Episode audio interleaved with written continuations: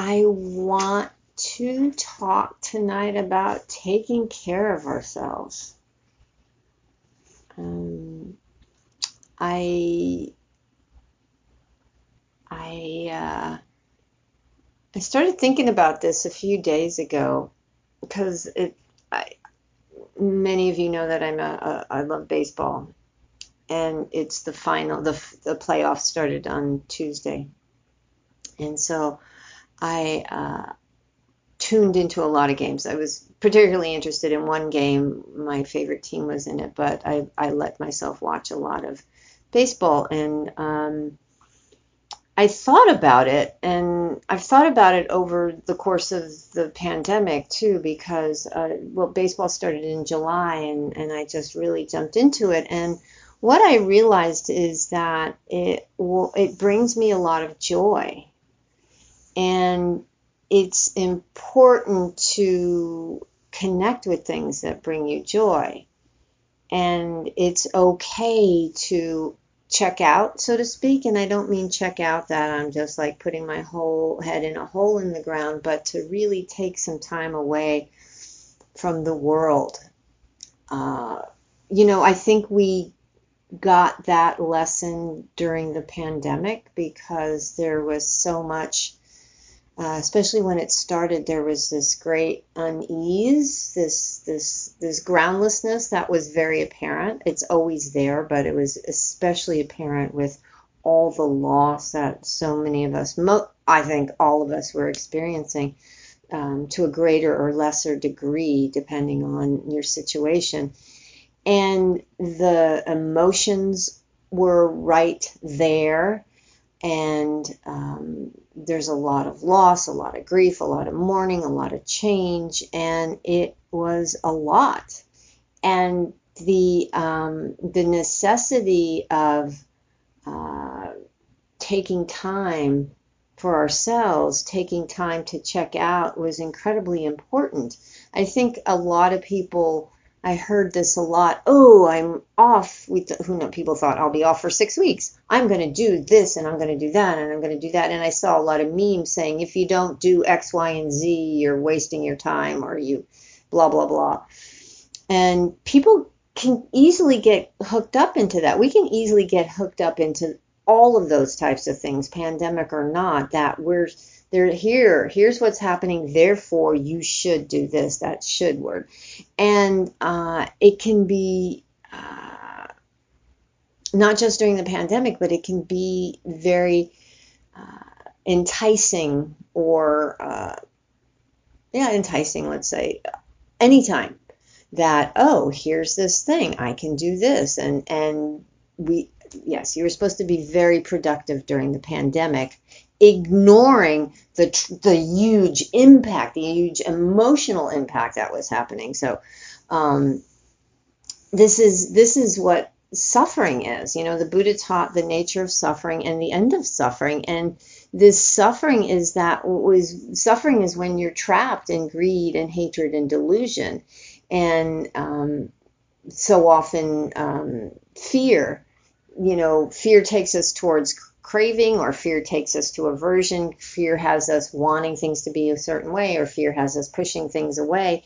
So we get caught up in these various emotions, and we are driven by fixing them in some way, shape, or form. Uh, or we get caught up in delusion and not even aware of what's going on. We're just kind of like bumping into walls. Um, uh, we're just, just, just running hither and thither without any direction. What was it? Oh, I can't remember. I had, it was a quote, I think it was in Mindfulness by G- Joseph Goldstein. And I think it was a quote from um, Ajahn Buddha Dasa. Anyway, we're just trapped in, we've got this net over our head and we're just kind of like, ah. So that's kind of what, what it's like when we're, when we're lost in delusion. So um, when we're trapped in the defilements, we suffer. And we get stuck in these ideas. We get stuck in these these societal norms or these societal ideas, and we um, we practice. We sit on the cushion. We do this practice so we can begin to see them, but it's not easy. it's not, if we can maybe identify these habitual patterns of thinking and these ways of behaving, but it's not easy to let them go. Speaking from experience, speaking from decades of experience, it's not easy to let these things go. We get stuck in the shoulds. You know, we get stuck in the, um, we should pay attention to, especially if you're talking about what's going on in the world today. We should pay attention all the time. We have to know everything that's going on. We should do something about everything. We should we should be more productive. We should write another letter or go to another march or uh, make another phone call or give more money or um, whatever it is we're doing. Um, I work, I, I don't work, but I'm involved with an organization of, um, it's organizers. And there are uh, um, actions and things going on all the time. And I'm on the board and I, my head says, you should be doing all of these things. You know, you should be, you should be here at ten o'clock this morning and here at one o'clock this afternoon. And And um, then what happens is there's shame or guilt if I don't do any of these things. Or, you know, if I do one, then I should do two. If I do two, I should do three. Or I see other people doing it. And then the comparing mind jumps into the jumps into play.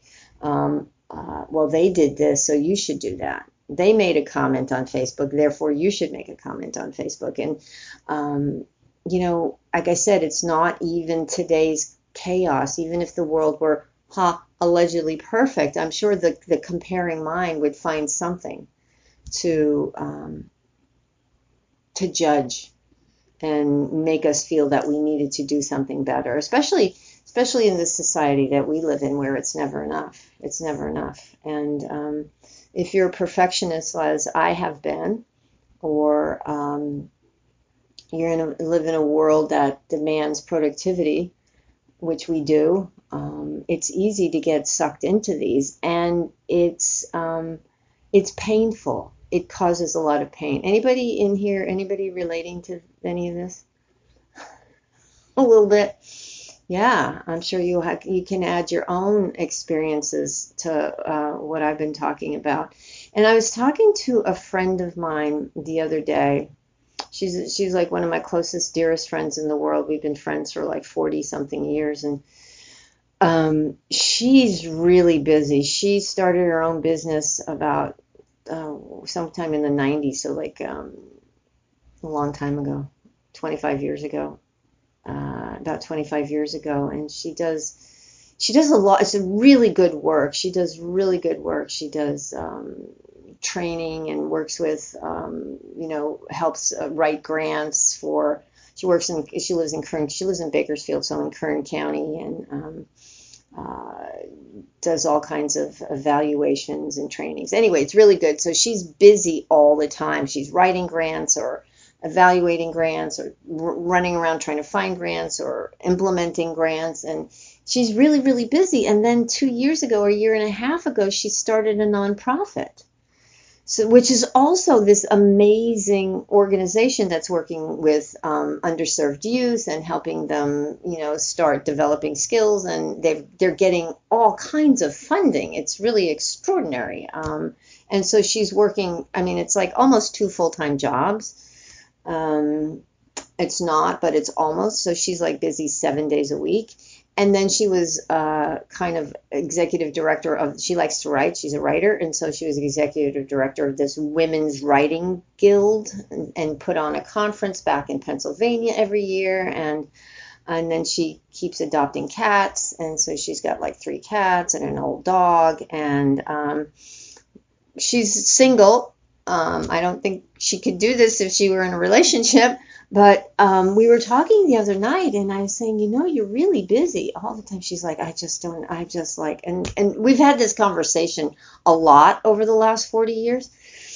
And and she says, but there's so much to do. There's an abundance of things. And you know what? That is the thing. That it's not that we're um, uh, greedy to, you know, accumulate wealth or or money or prestige or stuff.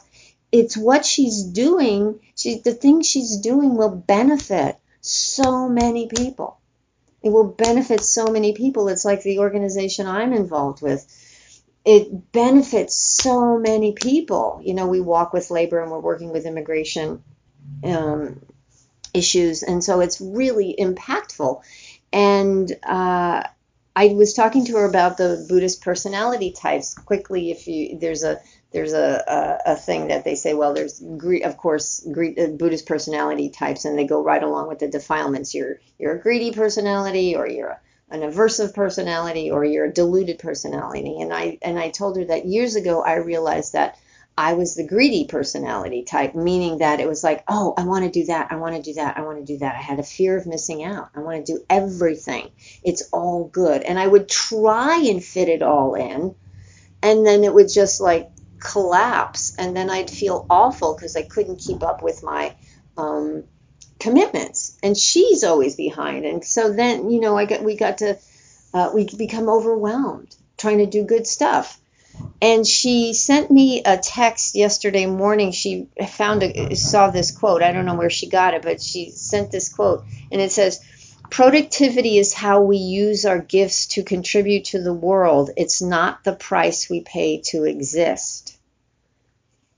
But so many of us feel it is. Productivity is how we use our gifts to contribute to the world. It's not the price we pay to exist. We don't have to justify. It's like that wonderful book I read, um, The Body Is Not an Apology, by Sonia Renee Taylor, Taylor, who talked about how we think there's this default perfect body or perfect, perfect everything, um, uh, and it's not. And and we have to apologize for not being the default wealthy white male landowner, you know. Um, and and it's and it's bogus. And so. Um, we've got caught up in this thing that we have to be product, productive to justify our existence. And then this morning, she sent me this other thing that she found. Again, I don't know where she found this, but it's a quote from Thomas Merton. And if you know Thomas Merton, he was a Jesuit um, priest who also um, uh, was uh, contemplative and was practicing mindfulness. Um And I think he died in the fifties or sixties. I can't remember. Um, so this is this is interesting. He said, "There is a perversive form of contemporary violence to which the idealist most easily succumbs. Activism and activism and overwork is the perversive form of contemporary violence. The rush and pressure of modern life are a form, perhaps the most common form, of its innate violence. To allow oneself to be carried away by a multitude of conflicting concerns, to surrender to too many demands, to commit oneself to too many projects, to want to help everyone in everything is to succumb to violence. The frenzy of our activism neutralizes our work for peace. It destroys our own inner capacity for peace. It destroys the fruitfulness of our own work, because it kills the root of inner wisdom, which makes work fruitful." Basically, when we get carried away in a frenzy of trying to do good, we're destroying ourselves. We're cutting ourselves off at the at the root, at the feet. And you hear that with people who are activists or organizers that they have, or or in helping professions, that there's compassion burnout. There's a lot of burnout because people don't know how to take care of themselves. If you want this quote, if you just search um, Thomas Merton and um, what did I search? I forget. I did a Google search and it came right up. Um, violence, self, you know, self-care or violence. Um, It, it it just like popped right up. So that would that I would suggest that if you're interested. Um, otherwise, send me a note and I can send you a copy of it. I'm happy to. Mary St- Mary at mary stankovich dot org. Um, so what we do is we get caught up in this this this wanting to help, and there's a lot of stuff that needs to be taken care of right now. um, and has for a long time, but it feels like it's imminent and we have to, have to, have to, have to, have to, have to. And yes, there are things we need to do and take care of, but we also have to take care of ourselves. Self-care is so critical that if we don't, we shoot ourselves in the foot. You know, we, we, we damage, we commit violence to ourselves. And I really don't think that's um, outlandish language, because it's it goes against the first precept. We're not we're causing harm to ourselves because we're caught up in this the the uh, the mind, the caught up in the the the habitual pattern of thinking that says we have to do these things. We get caught up in the shoulds. And how we get out of that is this practice, is this practice of mindfulness, to notice that we're caught up in the defilements, to see that we are um, uh, uh, trapped in this cycle. I was working with a teacher a few months ago, and I was talking to her about, you know, trying to let go of thinking, trying to do this, let go of thinking I had to do so much. And she said, in all her amazing wisdom, and I know this, but I couldn't tell myself, I had to have somebody tell me. She said, instead of trying to talk yourself into letting go of the thing, because that's just moving into the story, she said, come back to the body and sit with what it feels like if you think about not doing something. And that was the challenging part that I never did before. What does it feel like if you're driven to do things, to fix things, or the critical mind is is just chomping at the chomping at you? What does it feel like if you think about not doing it? And be with what's underneath, what's driving that? Fear, perfection, you know, whatever it is. Can you be with that? That's what you do. You go to the cushion, and that's why we practice being with these emotions. And I'm trying to remember, it was, I, I can't even remember what it was that was driving me. I don't even remember if I was able to find some kind of a, oh, a tracing back to something, but I knew it was uncomfortable because I'd be, I'd done this for so long in this, this, this go, go, go, do, do, do, do, do, do, that to not was like, ooh. And that's the feeling you want to be with. I don't have a word for it, but I, uh, I'm guessing you know. Um, you know, when you're feeling busy or overwhelmed or pressured, if you have those words in your vocabulary, pay attention. Or fear of missing out, FOMO. Pay attention when they show up. It's really important. I don't have to save the world. I also have this thing that if I don't do it, who will? And I can do it better than anyone else, but that's just my ego. I can't, because I try and I, I fail miserably, but there's some things I can do, but I can't do it all. So paying attention, it's not about fig- so it's not about figuring it out. It's about tending to the feeling of like, what does it feel like if I say no to doing something?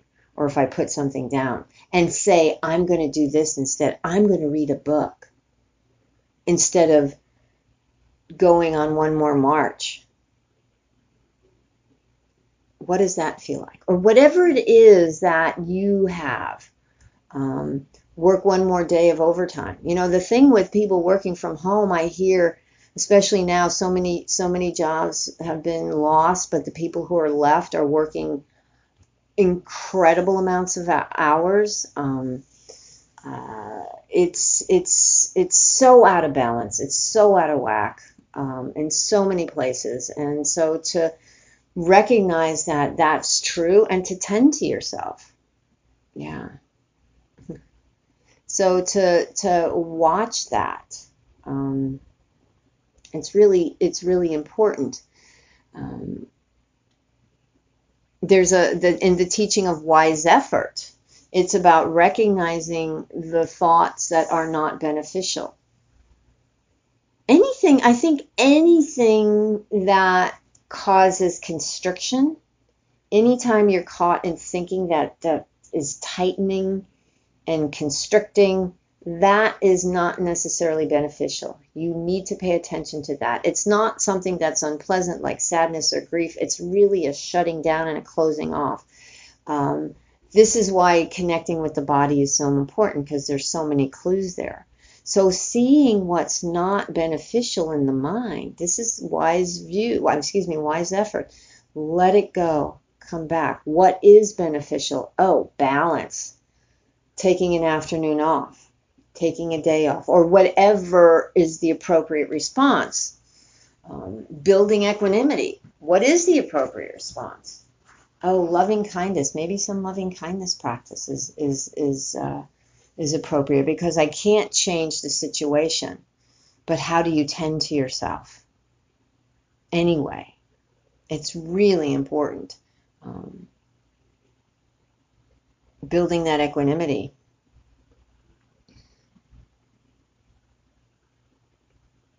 I have a note here that says, even thinking about it, and I don't know what it means. Oh, well. Uh, one of the other important things about this is guarding the sense doors. And I've talked about this um, somewhere in the last couple of months, where you have to really pay attention to what you ingest. And I'm going to read Thich Nhat Hanh's um, fifth mindfulness training. He has these mindfulness trainings which are kind of based on the precepts, and the fifth precept is not to ingest anything that will lead to intoxication uh, or heedlessness. And uh, Thich Nhat Hanh's mindfulness trainings have expanded on these uh, precepts, and the fifth one is aware of the suffering caused by unmindful consumption.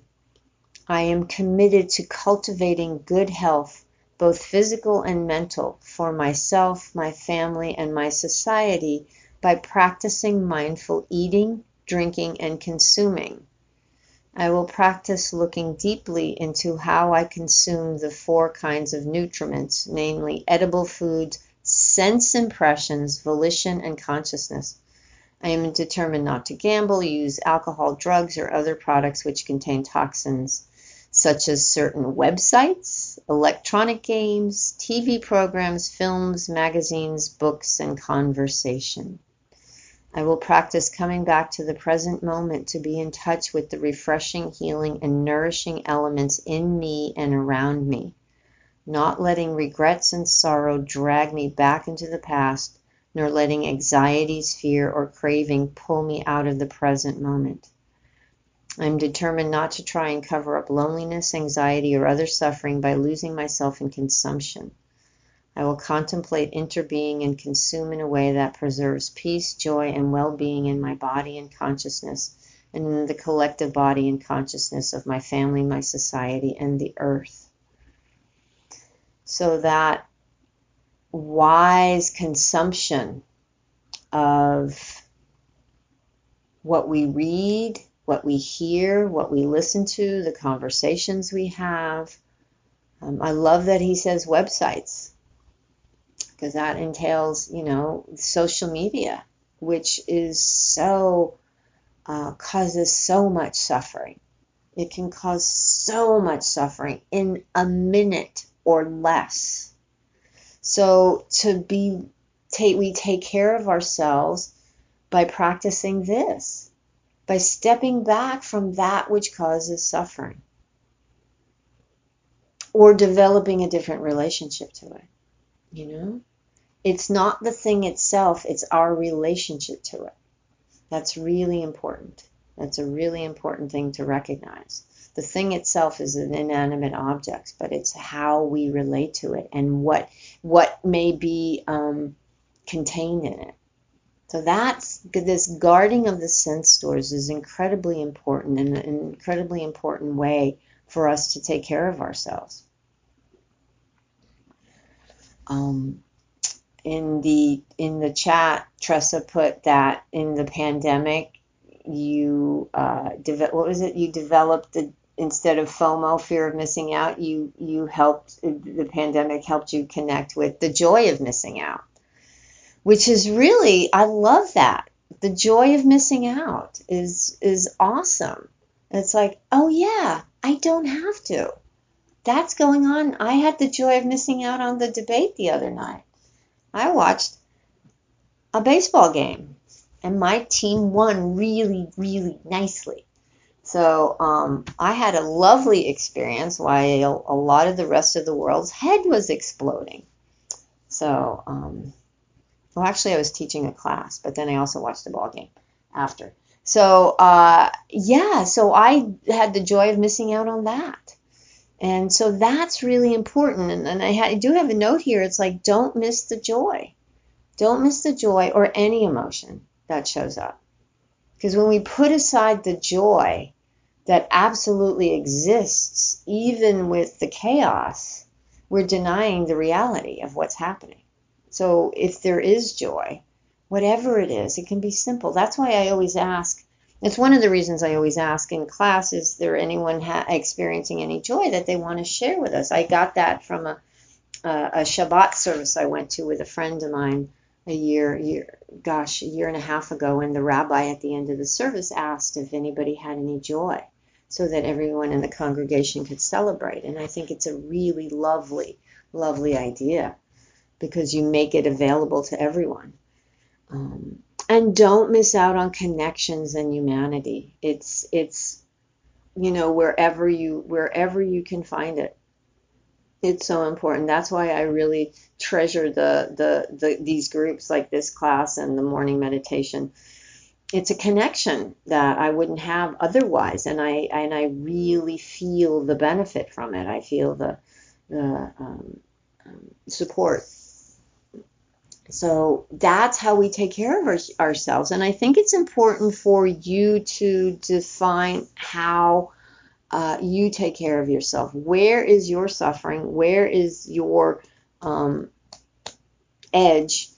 And how do you tend to that? I think that's that's a, a very important thing that we all have to discover for ourselves, for, because what might be really jarring for me might not be anything for you, and what might be comforting for me might be like ugh, for you. Um, so it's not, again, one more time, it's not, oh, I should do that, but what is what makes sense for you? And this is where sitting on the cushion and practicing is so beneficial, because when you quiet the mind and you make space for that wisdom to arise, that that knowing, that that that seeing was like, oh yeah, I need to let this go. Like when my friend sent me this text with the Thomas Merton quote this morning, she said it hit her in her solar plexus. And I'm like, that's a clue that maybe it's, uh, that's, uh, you know, it rings true. And so that's, that's the, uh, that's what we have to do. I think it's so important. Otherwise it's, I don't know what that word is either, but it's, uh, It's uh, not healthy. It's not healthy. And, um, you know, there'll be there'll be things for you to take care of when you're when you're done taking, you know, self-care. You can come out if you if you retreat and then you come back out into the world. You will, A, be refreshed, and B, there will still be shit for you to take care of or work on. I don't think it'll ever be you'll walk out and then like, oh, look, everything's fixed. Yay. So, maybe, but not in my lifetime anyway. So, my friends, these are some thoughts I have on taking care of ourselves. I'm happy to hear anything anyone has to say. Any questions or thoughts or how you take care of yourselves?